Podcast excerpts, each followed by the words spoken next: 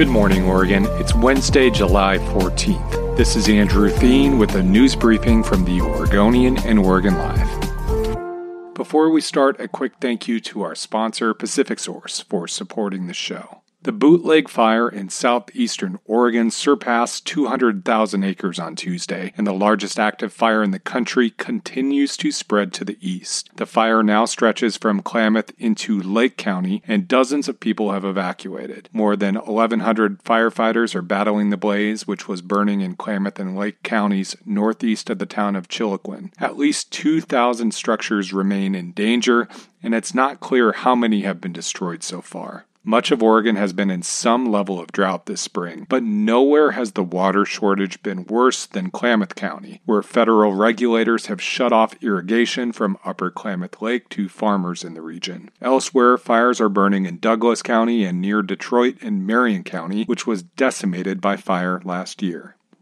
Most people who died in Multnomah County during the unprecedented heat wave were older, lacked air conditioning, and lived in multifamily housing, mobile homes, RVs, or their cars. The county released preliminary data Tuesday, offering the clearest picture yet of the circumstances surrounding the deaths of at least 54 people. Statewide, some 115 people died during the heat wave. In Multnomah County, 29 of the victims lived in multifamily housing, 10 lived in mobile homes, RVs, or cars, and 15 lived in single-family homes. 2 people who died were confirmed to be experiencing homelessness, but that figure may rise. None of the victims had central air conditioning. 8 had a portable AC unit, but almost all of them were unplugged or not functioning properly. 92% of the victims in Multnomah County were white, and 63% were men. 82% were at least 60 years old.